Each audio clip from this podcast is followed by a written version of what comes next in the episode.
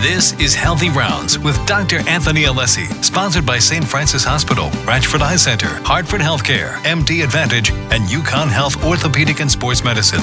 Healthy Rounds provides general information regarding medical conditions and diseases. The information is not intended to create a doctor patient relationship. You are encouraged to consult your own medical provider for advice that applies to your own medical care. And now, Dr. Anthony Alessi on WTIC, News Talk 1080, and WTIC.com.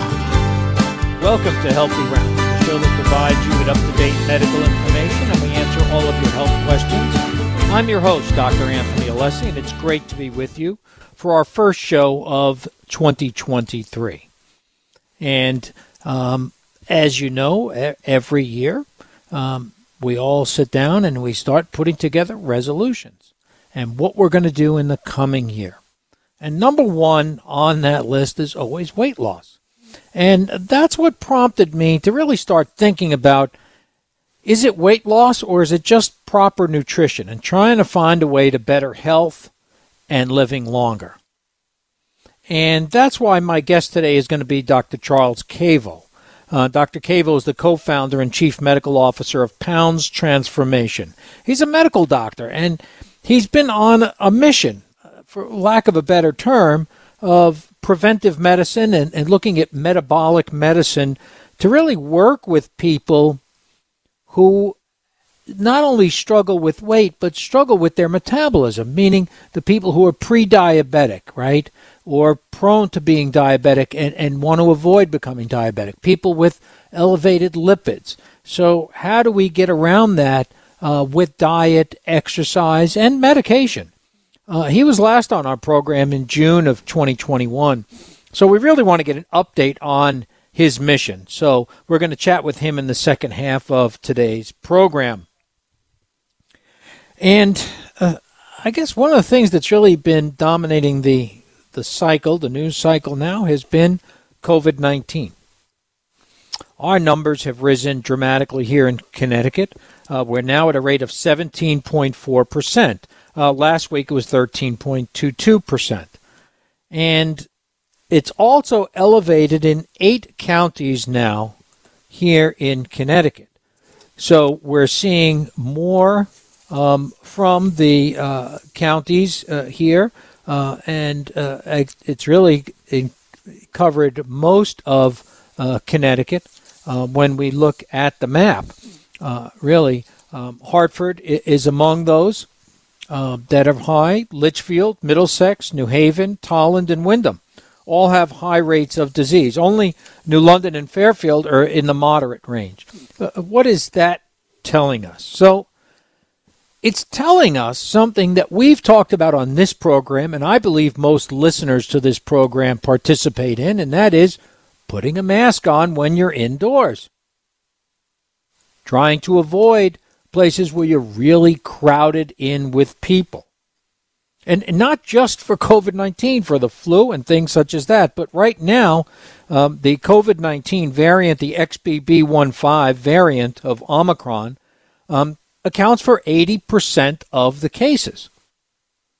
And which each of these variants, what we want to look at is really what's going on with these new cases. So, in these 80% of new cases from XBB.1.5, uh, we want to learn as, as much as we can. And what we do know is that it's primarily an upper respiratory type of picture. So people developing coughing, sneezing, sore throat. In healthy people, the symptoms are relatively mild, especially if you've been vaccinated. The scary part of that is uh, here in the United States, only about one third of people over the age of 65 have gotten the latest COVID 19 booster. And we know that the vaccine is effective with this variant what I define as being effective is it keeps you out of the hospital and more importantly keeps you from dying. So that's how we look at the effectiveness, not have I gotten it anyway. Now, most of the people I know who have gotten it recently, I think we all know people who have gotten it recently, uh, have had relatively mild symptoms, and all of those people have been vaccinated. We really worry in the vulnerable populations, not only those over the age of 65, but those who have ongoing respiratory problems. But 89% has been the number of increased hospitalizations in Connecticut just since Thanksgiving. So we're trending in the wrong direction. And now, uh, fortunately, some municipalities have gone to recommending masks be worn indoors. Everybody's afraid of the word mandate, everybody's afraid of rules. Yet, we did pretty well when we had some rules in place. Uh, so, people are out there going to sporting events and restaurants and shows right next to each other. And there's this temptation that even if you're not feeling well, you really want to get to the show. You really want to get to the family gathering. Maybe it won't be so bad. Uh, I'll try to wear a mask. That's not it. Stay home if you're feeling ill. Don't get others sick. The other problem with this is internationally. So, globally, we're suffering from vaccine fatigue to a large degree. You remember when the first vaccines came out, there was this thing, this argument that only rich people were getting the vaccine, right? Because rich nations were buying four times the amount of vaccine compared to lower income countries. And and one country that was particularly vocal about this was in South Africa, where the president, I mean, less than two years ago, he really called out wealthy nations um, for buying uh, so much vaccine. But really, what this has resulted in, only about a third of South Africa's population is now fully vaccinated against the coronavirus, according to their own government figures. And their daily vaccination numbers have plummeted to the point where millions of doses have had to be thrown away. That's the same thing here. We're throwing away the thing that keeps people out of the hospital and keeps them healthy. It's a bizarre thought, but that's what's going on right now, and we really need to um, get a hold of this. I mean, there's a lot of impact here. I mean, the overall impact, when you think about it, is all right, I have mild symptoms. I got to stay out of work for five or 10 days, okay? that's a big loss to our workforce, right? There are fewer people out there defending us, right? It, it affects our fighting force. It affects policemen, firemen. It affects healthcare workers, nurses. So when they're out, we're at a reduced capacity. So we have to really keep in mind that this is something we do for our entire community.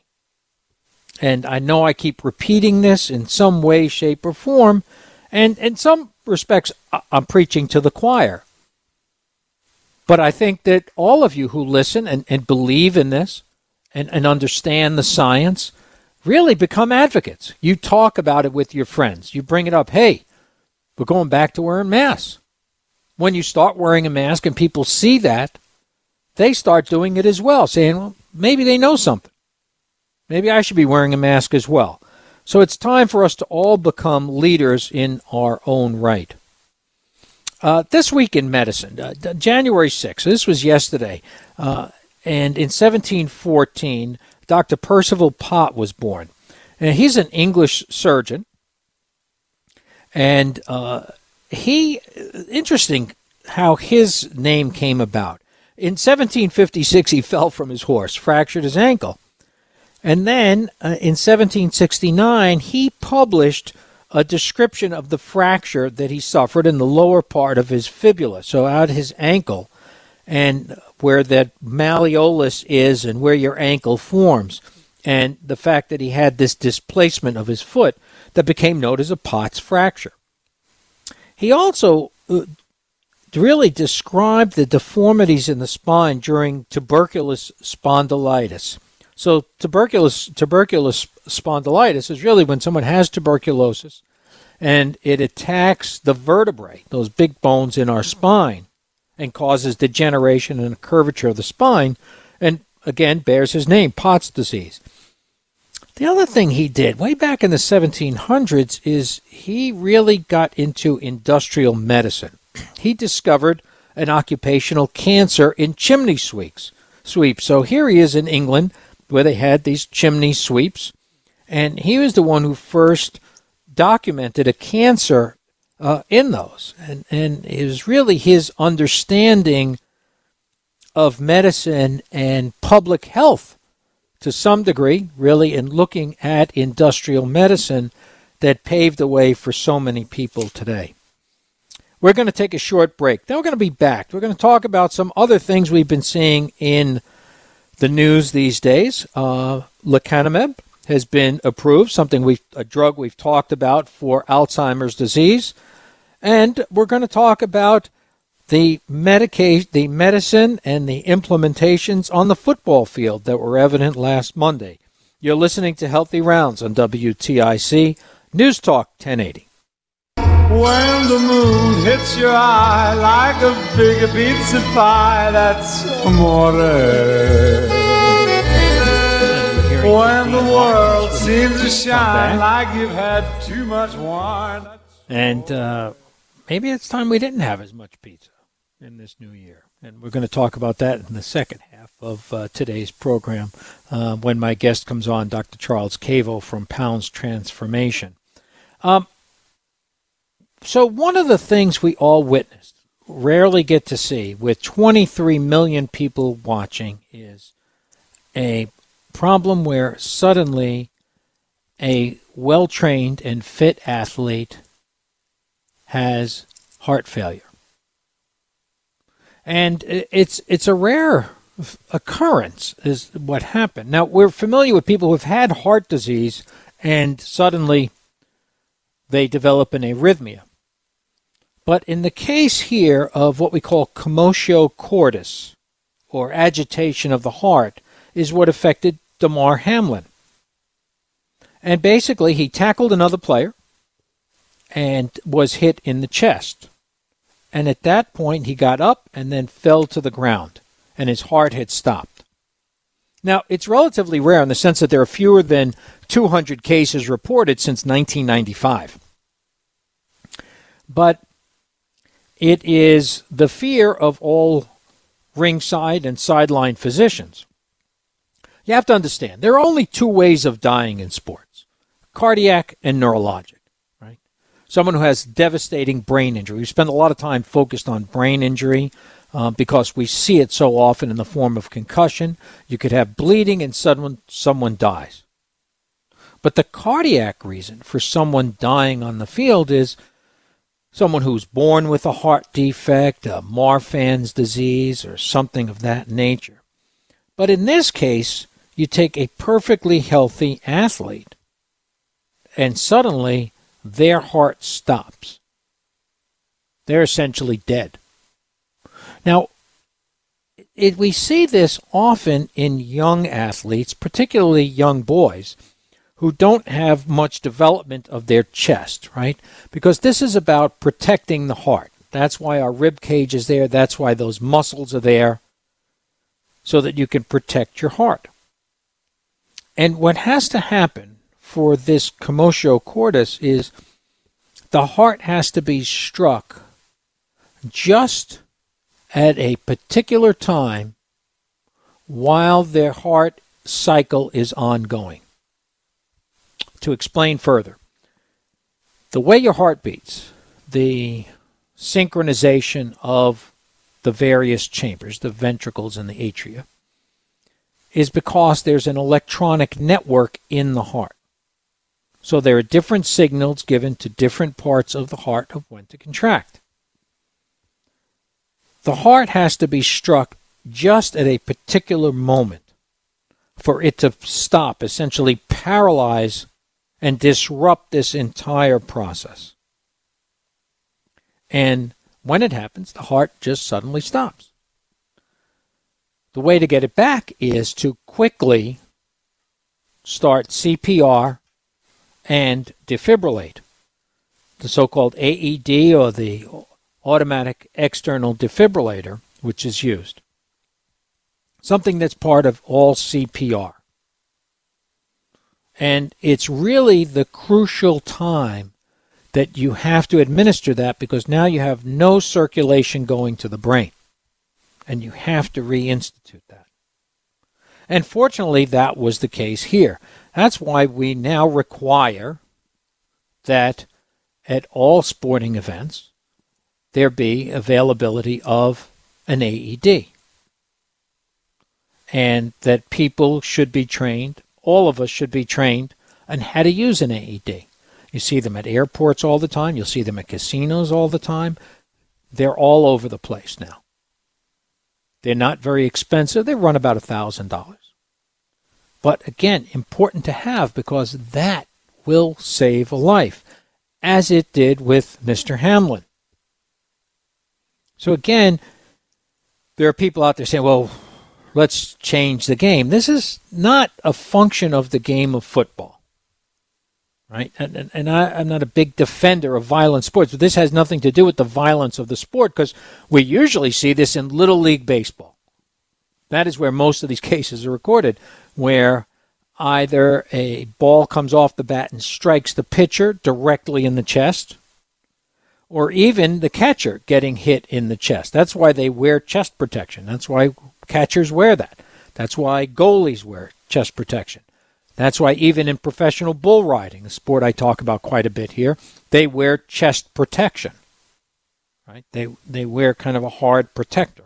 So from that standpoint, that's what really needs to be done. It's it's not changing the game. It's not even changing the padding that every player wears because it's so rare. The real point is, are we prepared to deal with the problem when it arises? And at least we were in that at that level of professional football. Will we be able to handle that at lower levels, at little league and other events? That's the real question that we need to monitor. A drug we talked about on this program, lecanemab. Lecanemab, as you'll recall, is a drug that uh, recently got approved this week uh, by uh, the uh, Food and Drug Administration for the treatment of early symptoms of Alzheimer's disease. And basically, this is a drug where we finally, the peer reviewed study appeared this week in the New England Journal of Medicine where we looked at an intravenous infusion in people, and it was an 18 month study. It was multiple uh, centers, and it was a phase three trial. And just to review that a little bit, phase one, when we test the drug, phase one is animal studies and evaluate the safety and ability to generate a response. Phase two tests hundreds of people to get the right dose. And phase three is really thousands of people looking at their safety and effectiveness. Now, in this case, the phase three trial was in people over the age of 50, so age 50 to 90, who had mild symptoms of Alzheimer's disease. And there were uh, roughly 1,795 people total uh, were put into the study. Half were given placebo, half were given the drug. The people administering the drug were blinded, so it's doubly blinded. The patient and the doctor don't know who's getting the medication and who's getting placebo. And they monitored cognitive change. So, some basic IQ tests that were done at the baseline and after the study, in addition to PET scans. So, the drug itself attacks amyloid deposition. It's an antibody that attacks amyloid, which is a protein that accumulates in the brain and we think is the primary cause of Alzheimer's disease. The results show that with respect to cognitive change, it slowed the rate of decline by 27%. The PET scans, the positron emission tomography scans done that look at amyloid, also showed a significant reduction in the amount of amyloid. So it's promising, it's approved, and relatively safe. I use the word relatively because there were side effects to the medication. And the adverse effects in the study group were about 21% versus approximately 9% in those who got placebo. The complications were brain hemorrhaging and brain swelling. The problem with that is not so much the, the risk amount, but we don't know how much was from the drug and how much is from the disease process because we know that people with Alzheimer's disease are more susceptible to brain hemorrhage. Nevertheless, people interviewed with mild early Alzheimer's disease all said they would take the chance.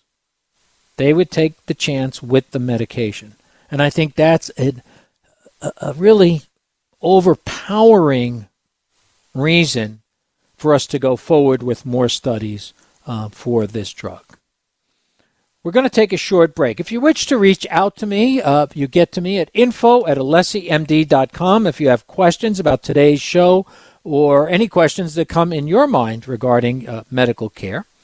And uh, we will take a short break now. And they're going to be back with my guest, Dr. Charles Cavo from Pounds Transformation.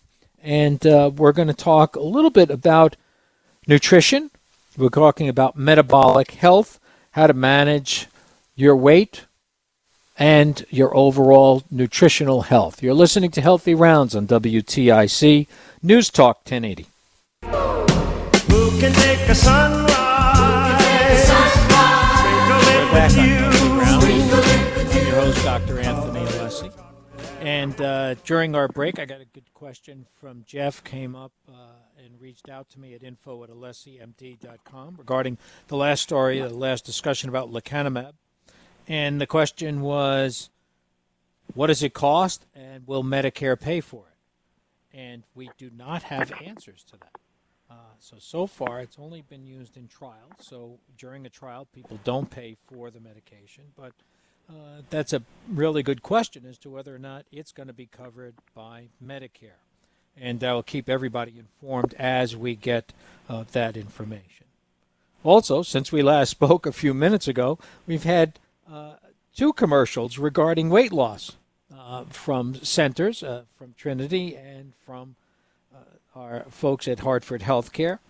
But the question becomes is it really about diet and weight loss and weight loss surgery, or is it really about metabolism and metabolic medicine? And that's why our guest uh, is Dr. Charles Cavo. Dr. Cavo um, is the co founder and chief medical officer for Pounds Transformation. He's a medical doctor, and I don't know, for lack of a better term, he's been on a mission of keeping people in good health and establishing uh, good health. Uh, he was with us in June of 2021, so I thought it was worth checking in. Charlie, welcome back to the show. Hey, thank you very much for having me. Charlie, let's talk. Let's start with what is really metabolic medicine? What does it mean to be metabolically well? So, I think you could probably get a whole lot of answers to that question, but for us, because we really focus on metabolic health, um, we're looking at making people healthier in their um, blood pressure, lipid profile, glucose management, uh, behavioral health. So metabolically, uh, the appearance of labs oftentimes are within reference ranges, but just barely. And a lot of people just accept that and they'll just be told, let's watch this. We don't really accept that. We don't watch it. We manage it and we manage it aggressively because if you just watch abnormal labs, they're just going to get more and more abnormal if you don't take action. And so we um, really try to influence people's diets and uh, lifestyle in order to improve their metabolic health.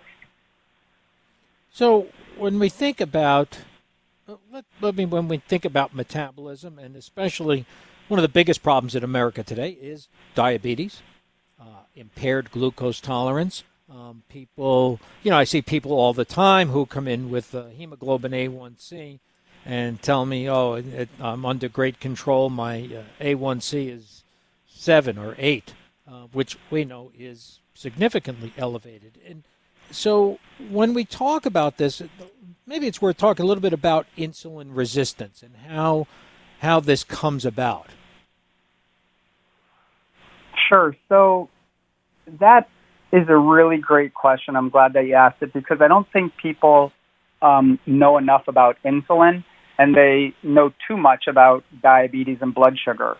But you can't get to having diabetes or prediabetes, abnormal blood sugars, without first having insulin resistance. And it's a much more complicated, um, it's a much more complicated diagnosis than diabetes, which, which people can just say, oh, my blood sugar is elevated.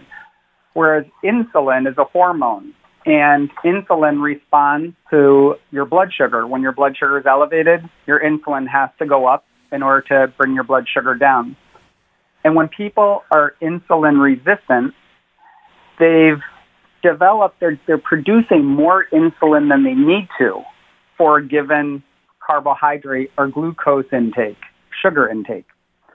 So some people can eat an entire pizza and not gain a pound, and it's probably because they secrete a normal amount of insulin to handle the load of carbohydrates that they'll get from that meal. Whereas other people will just look at pizza and they'll gain 10 pounds without even taking a bite. And that just has to do with the amount of insulin that they're secreting because insulin is a really powerful pro-growth, pro-growth fat gaining hormone. And so if you're secreting a lot of insulin, you're going to grow something. And in most conditions and most people these days, it's going to be growing fat cells.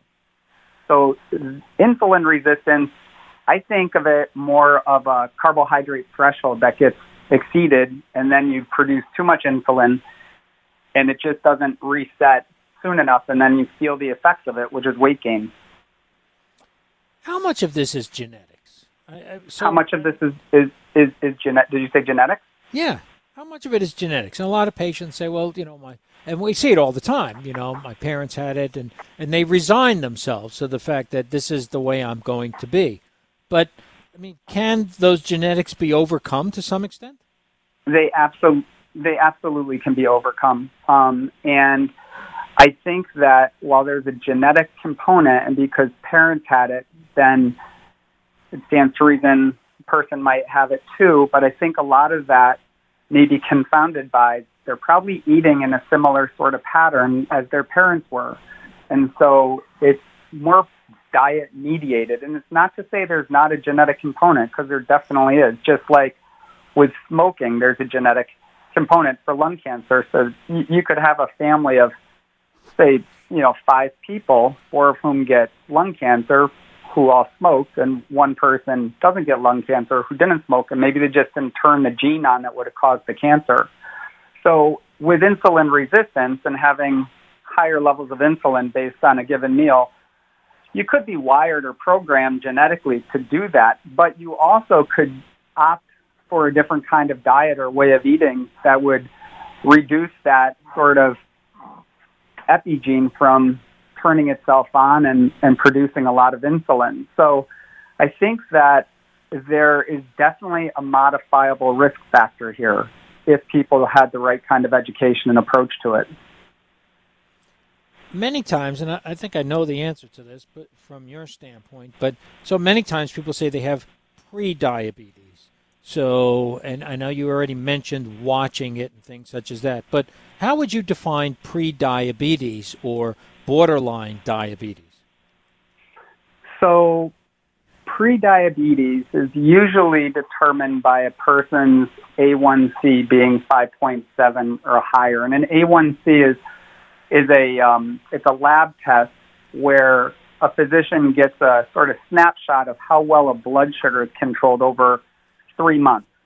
And so, if the A1C is elevated, then we can we, we can it stands to reason that the blood sugar over the course of the three months was probably elevated uh, higher than it should be. So you're metabolically unhealthy. However, there are different reasons why that A1C could be falsely elevated. So you have to be cautious with just buying into an A1C being elevated. But nevertheless, A1C of 5.7 or higher is one marker, and the other one is a fasting blood sugar in the morning, higher than 100. Clinicians will use that also as a means to um, establish prediabetes. Again, I think you have to be cautious with that one value as well, just because some people wake up first thing in the morning and their blood sugar can be mildly elevated anyways, and they can be completely metabolically healthy with regards to how they dispose of glucose. But that combination of an elevated fasting glucose, an elevated insulin or elevated uh, A1C, and also some disruptions in a person's lipid panel when you're looking at triglycerides and HDL. If you have that combination or that sequence of um, abnormalities in blood values, then you're most likely a pre-diabetic and certainly an insulin-resistant person. And if you just are told to watch it, and we'll just continue to watch it, or if you're just told to exercise more and lose some weight, I, I think that that's it's it's a very soft sort of way of treating something that could eventually become a massive health condition for you.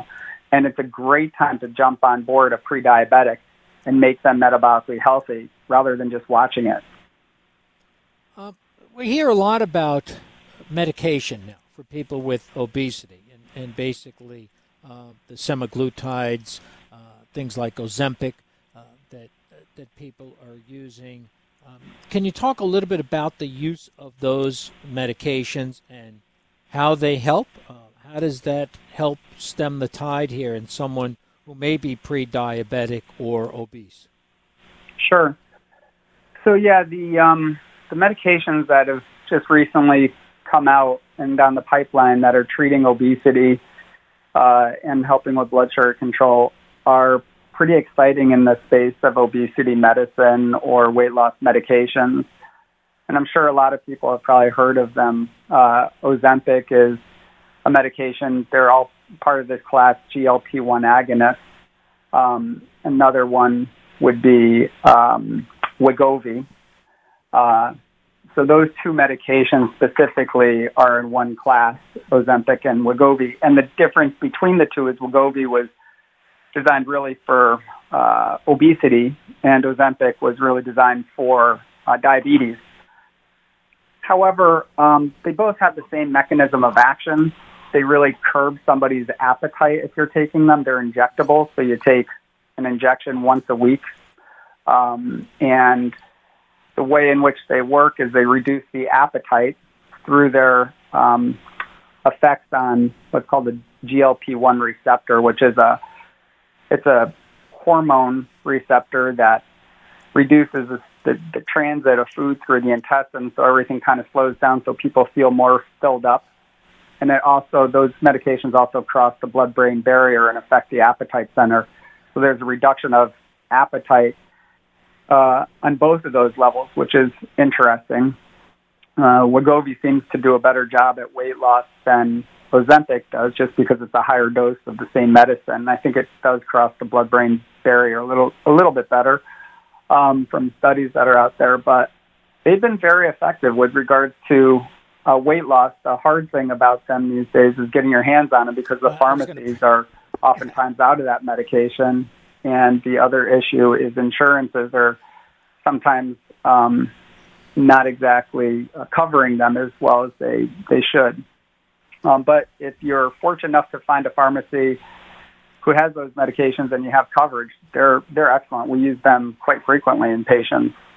The one thing I will say about them that I see a lot in our office is some people get the medication or start taking the medication, but they don't have appropriate follow up. Um, and you can't just uh, expect to have weight loss and efficacy from that medication without having some follow up with people who can help you out with uh, diet and behavioral management also. I guess the other thing maybe to talk about with regards to those medications, side effects um, the side effects that we see most often with uh, with these med- medications is nausea, and my patients describe a feeling of um, sometimes it's, it's sort of like a seasickness, and so that nausea really seems to decrease person, a person's appetite, and their intake goes down, and that's um, a, a calorie deficit sort of way of losing weight, and they certainly work. Um, um, yeah. you can't take those medications if you've had a history of pancreatitis, and you can't take those medications if you've had personal history of thyroid cancer or family history of thyroid cancer. But again, we really like the, these new medications that are out, and they, they do a good job at, at treating obesity as well as helping people with blood sugar management. Well, you answered my next question about the availability of these drugs, because I hear this time and again, and also uh, I think very few insurances pay for it uh, when it's for obesity as opposed uh, for diabetes.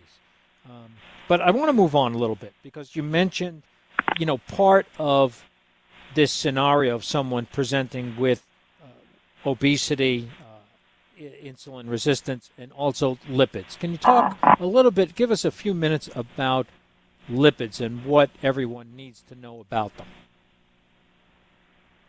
Yeah. Um, so lipids or cholesterol basically is something that obviously gets screened for annually by um, primary care physicians and people know an awful lot about cholesterol and they get very much worried about their total cholesterol um, being elevated above 200 and again they are threatened with starting medications if they don't lose weight or change their diet. And there's a couple of things I guess we can briefly talk about. And if there's anything specific, feel free to cut me off and I'll move on. But the total total cholesterol is interesting when it comes to risk factors for cardiovascular disease, but it's not really where the the story or the cause of heart disease is. The cause is really looking at the LDL cholesterol and the non-HDL cholesterol. And having those elevated um, should give a person pause and want to know whether or not they can reduce those values through dietary changes. And in some cases, you can if it happens to be associated with insulin resistance and you treat the insulin resistance to bring those values down. But sometimes they're not really modifiable, even with the best diet and adherence to the best diet to bring those down is, and, and, and exercise. And I think that really frustrates people when I see them. They, they get referred over to our office to help with cholesterol management because we do a, a, a lot with metabolic health, obviously a lot with weight loss too. But when a person gets referred over for cholesterol management because they don't want to go on a cholesterol lowering medication and they're already eating a, a diet that has very limited sugars and processed foods, there's not a lot more that you can change. And in those scenarios, um, the I, I think that probably the, the best strategy is to uh, take a lower dose uh, cholesterol lowering medicine, follow the trend, and if you need to go up on that medication or use a different one, you, you probably should. Um, and, and I just think that, unfortunately, there's a lot of um, misconceptions out there that it's simply a diet alone that can correct the cholesterol because it's not. However, I, I'm very much um, certain that in, in the majority of the circumstances, it's dietary changes alone that can control things like diabetes and prediabetes and metabolic syndrome. Um, but that, I, I, guess I'll be quiet now and see if I didn't answer well, some no, of your questions. Actually, uh, I have a couple of questions. One is we always hear about medication, but uh, patients come to me and say, "Well, I uh, drink apple cider vinegar or use uh, red yeast rice." Uh, do those things help? Those things do not help. Okay. Um, I don't discourage people from trying them but if you're using them and you're following the trend of your cholesterol and you continue to notice uh, very minimal changes in your LDL, uh, you you can take inventory that the apple cider vinegar and the red uh, yeast are it, it's not working. Um, sure. Yeah. Does fish oil does fish oil work? So fish oil is one of the more studied supplements that's out there, and a very high dose of fish oil, not the not the kind of doses that you are recommended to take with the over-the-counter one, um, will reduce your triglycerides. So there's um, pharmacy grade fish oil called Vascepa that you can take, and that will bring down triglycerides, um, which is beneficial. Uh, and with regard to just the supplement of fish oil and taking one a day or two a day, depending on you know what what, what milligram dose you're taking, uh, it's it's not something that's necessarily going to greatly change your cholesterol panel. It could have some impacts on it. There's some other benefits to fish oil, though, with regards to just a, a healthy fat that's essential for us to take and uh, helps with things like with our eyes and our neurologic function. And usually it's more help, helpful than unhelpful to take. So, yeah, I, I use that quite frequently in our practice. Charlie, in closing, um, what could someone expect so that they come to Pounds Transformation? First of all, how do they contact you? And if you could give us like a one minute summary of what's the process. Sure. Uh, there's an office number that they can call. Uh, a lot of our patients are referred to our practice through their uh, physicians. And there's also a website, poundstransformation.com. Um, and then lastly, there's a open Facebook um, page that is pretty active called Pounds Transformation on, on the Facebook. Um, but in any case, a person coming into the practice who hasn't been referred in uh, by their by their physician will get a Pounds blood panel. Um, so we will be looking at laboratory values like insulin, cholesterol panels, uh, and some others. Um, we will take the first appointment is a 60 minute appointment with one of the providers, doctors, APRNs, PAs, that kind of thing, where we're getting a history and a sense of what's been going on and what's been causing the abnormal weight gain. Um, because 99% of the time, it's not simply overeating and underexercising, which got the person to the place that they are. And so making an accurate diagnosis through history taking is important.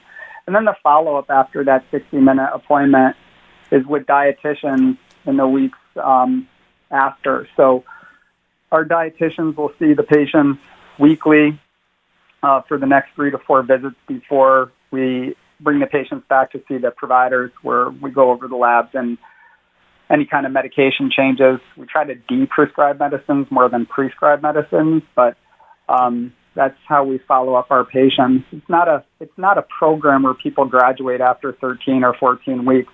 Uh, just like a, a medical uh, practice, a, per, a person who has a problem like abnormal weight gain uh, remains in our practice indefinitely for as long as they want to. So we have patients that have been our patients for you know eight years now. Um, obviously, their appointments get much more spread out, but we like to keep touch of our patients and make sure that the problems that we're managing um, are well controlled. Charlie, thank you for your time today, and thanks for everything you do for our community. Yeah, hey, thanks a lot for inviting me again. Appreciate, appreciate the opportunity. Many thanks to our studio producer. Kevin Kors has been on the board for us today. Jeff Chandler's in charge of sales and marketing for Healthy Rounds. If you missed any part of today's program, you can get it on the Healthy Rounds podcast and download it at Audacy.com. Until next week, this is Dr. Anthony Alessi. Please stay healthy. This has been Healthy Rounds with Dr. Anthony Alessi, sponsored by St. Francis Hospital, Ratchford Eye Center, Hartford Healthcare, MD Advantage, and UConn Health Orthopedics and Sports Medicine. Be sure to tune in next Saturday morning at 11 for more Healthy Rounds on WTIC, News Talk 1080, and WTIC.com.